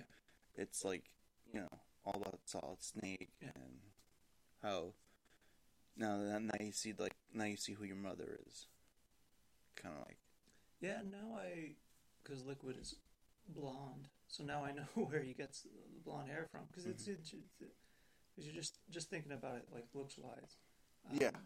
Naked looks like solid. Solid looks like naked, but Liquid sort of has this sort of uh, his blonde hair kind of looks like Snake. Not not not that much really. Mhm. So you, you kind of get an idea that he, he looks more liquid. Kind of looks more like uh, his mother. Has more of a uh, similar uh, similar look. Gotcha. Mhm. Okay, and let's see. Um, I'm gonna say we'll take go into like right into like No Time to Die Okay. and uh, compare like basically the last Daniel Craig movie and the things they kind of like took to put from the you know they took from the Metal Gear Solid universe into Yes. that world. So let's take a listen to the theme song to No Time to Die.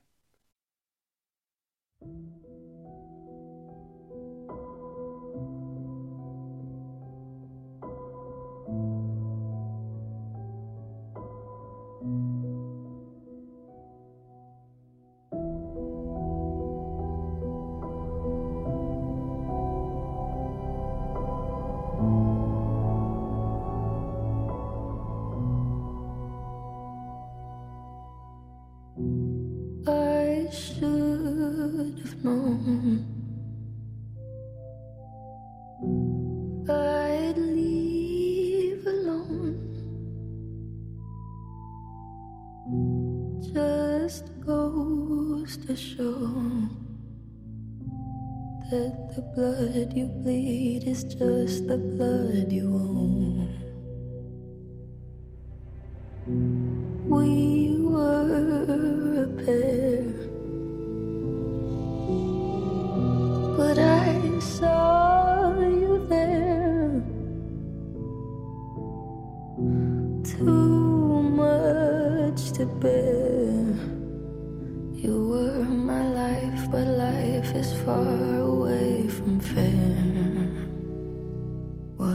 Stupid to love you? Was I reckless to help?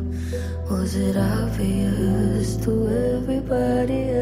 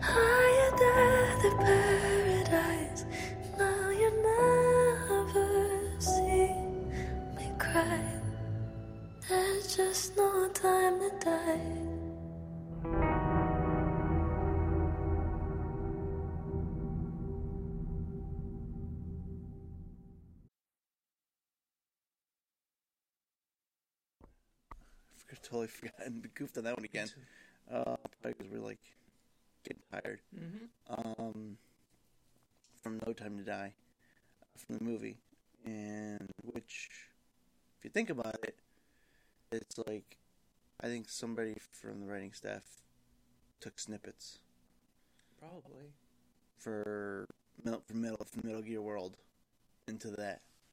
Because we go into the like nanomachines and you know genetically modified virus, which you might as well have called it Fox Die, Yes. to like kill certain targets.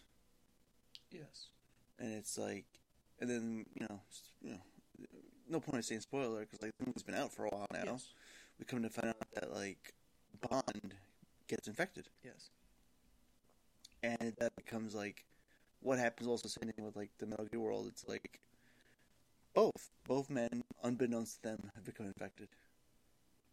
Yeah, and there's and yeah, I didn't think about this and that they're both kind of. Bond in the film is more on a of a, of a t- sort of like a there's a ticking clock, Yeah, but as far as plot wise, but like for like Solid Snake and and for for Bond even in general, they can't live a normal life, especially No. with that disease. They can't be close to anybody um, because of it. That, You know, it, it, it, it, it keeps them from doing so. Um, and yeah, it's it's just a good um, kind of parallel, parallel or good uh, comparison between the two. That they because of this, they both can't live a normal life. yeah, and it's like plus you don't know like what would happen later on Yes. because like they do for like for Solid Snake, it's like oh yeah, you're the virus that like basically you got injected with has like mutated with your body. Yes. and it's like not going to not only it's stop it's going to stop affecting people that were targeted and just affect everyone. But yeah, for like for Bond's case, like he's not going to take the chance. No. It's like there's no way he can actually be in the same area No. as his child, so No. he won't take that chance. No. No matter if like even if they put him like, you know, in a, uh, basically in ca- encased like tomb, like you Yeah. know, like place where he can like stay. With, what kind of life is that? Yeah. It's like why why take the chance when it could when it could basically die with you. Yeah. Yeah. And so like and similar to like that like with the showdown at the end where Bond has to rescue his family. Yes. Um, you know he's infiltrating a base Yes. similar to what we've all seen in the Metal Gear Mhm. world. Um, and then more so like I feel like for the last Craig movie, it's like I feel like I was watching a Metal Gear a Metal Gear movie. Yes. That just happens to be a Bond movie. Yeah. and it's just like going along like Bond's aged, everyone's moved on, similar to like Metal Gear Yeah. uh, world. We get to the fourth one where it's like Solid Snake has aged rapidly, Yeah. and the world has moved on. The world's moved on, and there's a new Foxhound.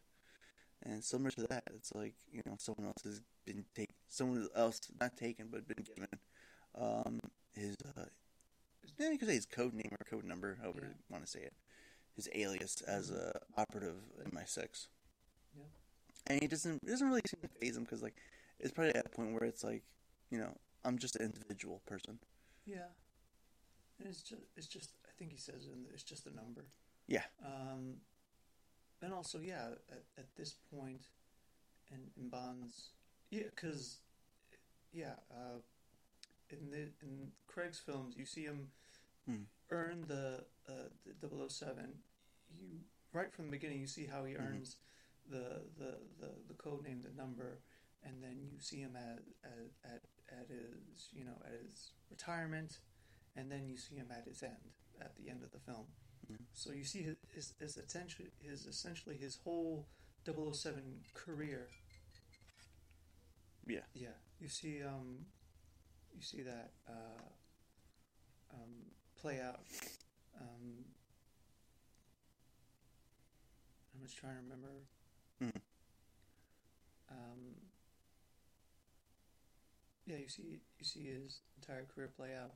Although, and like um, uh, Metal Gear Solid Three, this mission for Yeah. for Naked, this is just another mission. And initially, uh, uh, they even I think uh, in talking about in, in, in No Time to Die, when Bond is uh, talking about the mission or or um, uh, uh, the villain's you know sort of goal, you know he, he you know he says you know you know it's all the same like world domination, you know Mm. want to take over. So it's he's basically saying you know it's the same thing all over again. It's just another mission uh, for Bond, although it turns out to be something uh, more uh, in the end.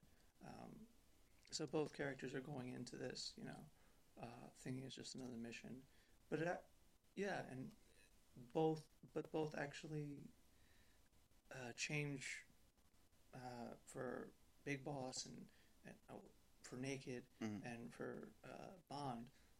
They're life, life changing, you know, missions. They they change the person because of it, uh, and you know, and for different uh, for both characters, different reasons, different ways, but they're both uh, life changing uh, events for both characters.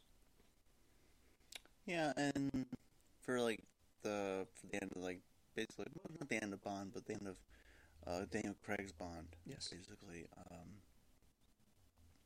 where it's like he stopped. Like it's not about him anymore. No. He's fighting for his legacy, and the legacy being his child. Yes, and yeah, and usually, I mean, maybe, I mean, because I'm thinking of Casino Royale, Mhm. Quantum Solace. I'm going basically throughout the films. He mostly is fighting for himself. Sometimes it's it's a little more. Um, it's maybe for a love interest, but it's more for his survival.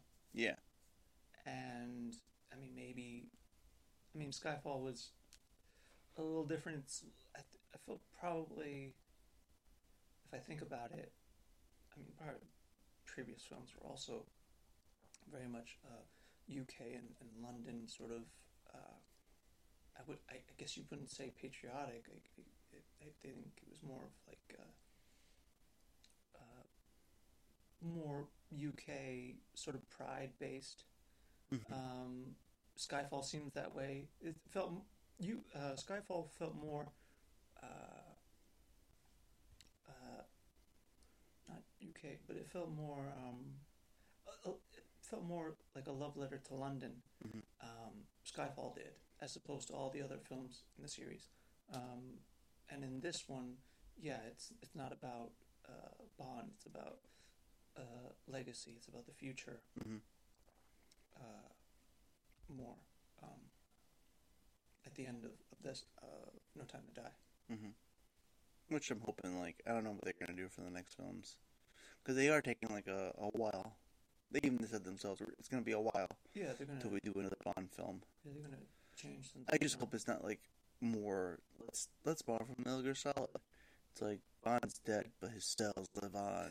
it's like the clones of the clones of of uh, the clones of Boss. We are the sons of Bond. I was like, oh no. It's like two of them. It's like one's good, one's bad. It's like where did this come from? Hmm, sounds interesting.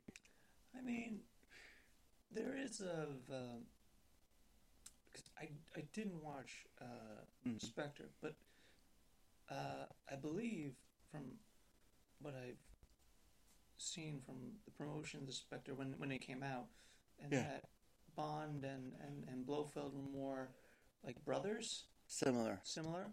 Yeah, it was like I think it became like they like Bond's family like adopted Blofeld from that. Yes. So there's sort of like a liquid and and, and, and Mhm. solid relationship between the two. So even that, I mean, that because I mean, Metal Gear has been at that point in the Bond series, Metal Gear has already been established and um, Mhm. is already you know in in, in pop culture and in, in the mind. Um, so there's a there's a parallel there. There's similarities there, um, and here you know it's more uh, a disease and, and, and technology sort of. Uh, uh, I guess advanced uh, terrorism, Mhm. um, technologically advanced terrorism. Um, more uh, in this, in No Time to Die, has more of a similarity between uh, the Metal Gear Solid series, where a lot of the weapons are through uh, uh, through advanced technology and through advanced medicine. Uh, to, you know, creating uh, weapons through through DNA and diseases, hmm developing those. So there's more of a similarity in there. Yeah, if you look back on it, I feel like it's like it's kind of like building up to that, Yes. with like how each villain was like tackling, like, um, basically to get to the ends of their means. Yes. Like with the first one, with Mads Mikkelsen, you had like he would manipulate the stock market, Yes. and by doing so, he would actually have people out there to enact that. Yes, and and and there's even because I don't remember too much about Quantum Solace. I know Uh-huh. people don't like it as much. I like it in that I think it's a good follow up to, to Casino Royale. I mean, if you watch both back to back, I think Mhm. it's good. Um, but I will say that it is kind of like a disappointment Mm. in that Rami Malek's character does seem to be more about revenge. Yeah, But in the end, he's just another villain. villain, like because basically he's, I mean, before he gets killed, kind of Mhm. easily getting gotten rid of, um, he's waiting for buyers to people buy his his his you know his weapon, his Mhm. what he's created. So he's very much very much a, a stereotypical uh, villain terrorist. Mhm. Um, so it's kind of disappointing in, in that sort of aspect that he has like you understand why he's out for revenge, but at the same time it's oh you're just it's all about it's money. It's always about It- it's money. Again. Yeah, it boils down to the money. yeah, yeah. Even where it's like, for the second, I think he like, the second movie, I think he was like, um, it was very like environmental, like about the environment, Yes. and you're like, oh, he's you know trying to do good, and you know point out like, oh, these things shouldn't be happening because of the environment, but you know it all boils down to like, no, he's doing it for the money as well, Yeah. just as same as same as like the next villain afterwards, except for I think Blofeld, which I don't think he was doing it for the money. He has the money. No, he has the money, and I, He has the money, I but think he more. It was just more of like a competition, or more of just getting the best of Bond. He really Yeah. just wanted that. but kind of like jab at him, Yes. kind of like you know, Yes. where it's like for similar to like the Metal Gear Solid series, like all these villains, um, they say they're about the money, but that's just the that's just the ploy. Yeah. The money would be sweet, Yeah. but it's not the main mission. It's gonna help them get to where they want to get to, but yeah. Also, like buys time. Too. Yes. Yeah, and yeah, I think for like correlation between Bond and you know solid solid um, the Gear Solid Mhm. um, you know universes like they do like there's parallels there Yes. similar to like well the espionage Mm-hmm. and yeah and I think yeah I was gonna say like I, I have, at this time right now like I have I think I, I don't I don't think I don't have anything else Yeah. to contribute. Like, did you did you have any things you wanted to to say? You get a chance to say? Uh, as far as Mm. comparisons to No Time to Die, um, hmm, I can't think of one right away now. Well, we could always, we could always like save it for another day. Absolutely. I would say. So this would be for the end of this episode. This Is the music of Metal Gear Part Three. There will be a Part Four, uh, and for that we're gonna do a little teaser at you uh, for what's to come. Let's take a listen. Blind in the deepest night, reaching out, grasping for a fleeting memory. All the thoughts keep piercing this broken mind. I fall, but I'm still standing, motionless.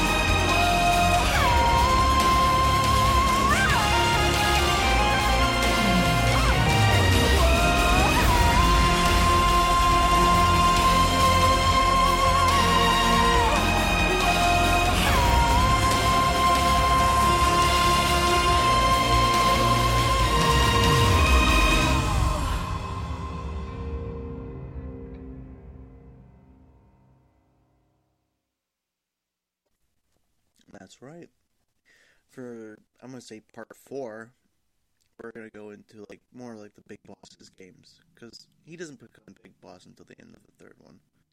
So we're gonna we're gonna go to like five or V, whatever you call it, Yeah. and some Peace Walker. Um, basically, like we'll go we'll deep we'll dive into it and like see what correlations there are Sure. uh, when it comes to like media and pop culture and music of the times. Definitely Peace Walker is like I think heavier at the time. I think it's for like I think it's in the seventies, Okay. and it's like it feels like it and looks like it too. Okay. So this definitely like of the times, and with, like with V, it's like eighties, and with the Phantom Pain, it's like yeah, you can tell by the music like we are deep in the eighties right here, Cool. and it's like it's it's really fun and really really good to get into. So I want to say, also like a special shout out for like, I believe last night, like I don't know how long ago I did, but um, for our five star review Yeah. by a Tommy Moose. He gave us five stars on May seventeenth, and we're finally getting to an episode where we can give him a special, sh- give him or her a special shout out. I'm not sure because this is Tommy. Tommy could both be a man or a woman. We don't know. Yeah. But for his review, he gives five stars. A more personal approach to Metal Gear Solid.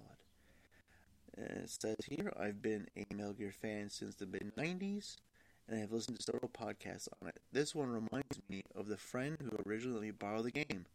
He couldn't stop telling me how much he loved it and couldn't wait to talk about more about it.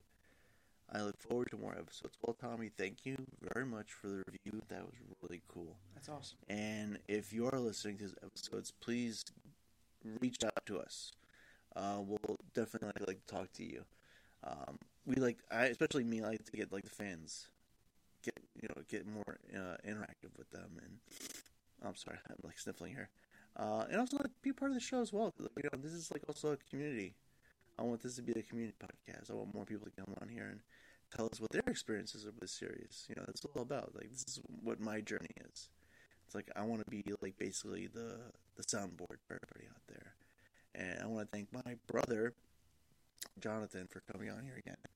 Um, our resident co-host who resides on Mother Base, always being always on the lookout, always making sure that this, that all of our soldiers are like fed and you know sleeping properly. You know, he, he gives them he gives them the he gives them their food like a lot of a lot of mashed potatoes in the menu. I noticed, and he reads them their bedtime stories. I believe uh, a couple of their favorites are green eggs and ham. I do not know why. But I want to thank you for coming out here. So, Jonathan, let the people know where can they reach you on the world. You can find me on Twitter at JLF underscore 89. And you know, you co- you know me. I'm Johnny Flores. You can always find me on Twitter as well at Johnny underscore Flores Jr. Um, also on the on basically the podcast Twitter page at Metal Gear Res. Uh, thank you for Twitter for you know having like re- you know limit character restriction on that. I couldn't get my S in my resurrections, but that's okay. It's nice. It's nice and hyphenated. You know, it's more condensed. And yeah, I want to thank you again for coming on here. Thank you for listening. Um, always be on the lookout for coming in July. We're gonna have like some pretty cool things happening both on the podcast and on social media, especially with the 35th anniversary of Metal Gear, Metal Gear coming up. Sorry, and like I always say at the end of my podcast, you know, special shout out to local libraries out there. Like you know, they are funded by the state and sometimes federally, and they don't get a lot of money, and they definitely do need our help and our patronage. You know, um, that's basically where I learned to like, you know, I basically that's where I got into like, you know, when I was a little kid, got into the world of like all these books and adventures. Uh, was from my local library, and you know, every summer was like a list of books to read, and I never, I never frowned on it. I was, I was always like, oh, what can I read this summer? Like, what interesting tales would I be able to like uh, deep dive into and report on when we come back to school? It was never, it was never bad for me, I should say. And I would say, yeah, you know, give your local libraries a shot. They do a lot of programs, not just for little kids; they do for adults as well. Absolutely. Uh, thank you for listening. And intro and outro music is by Fingers. Um, very, very great artist, I would say. Um, art, both artist and friend. And give him a shout and put all the links of his stuff out there on the show notes as well. Take it easy, and we'll see you soon.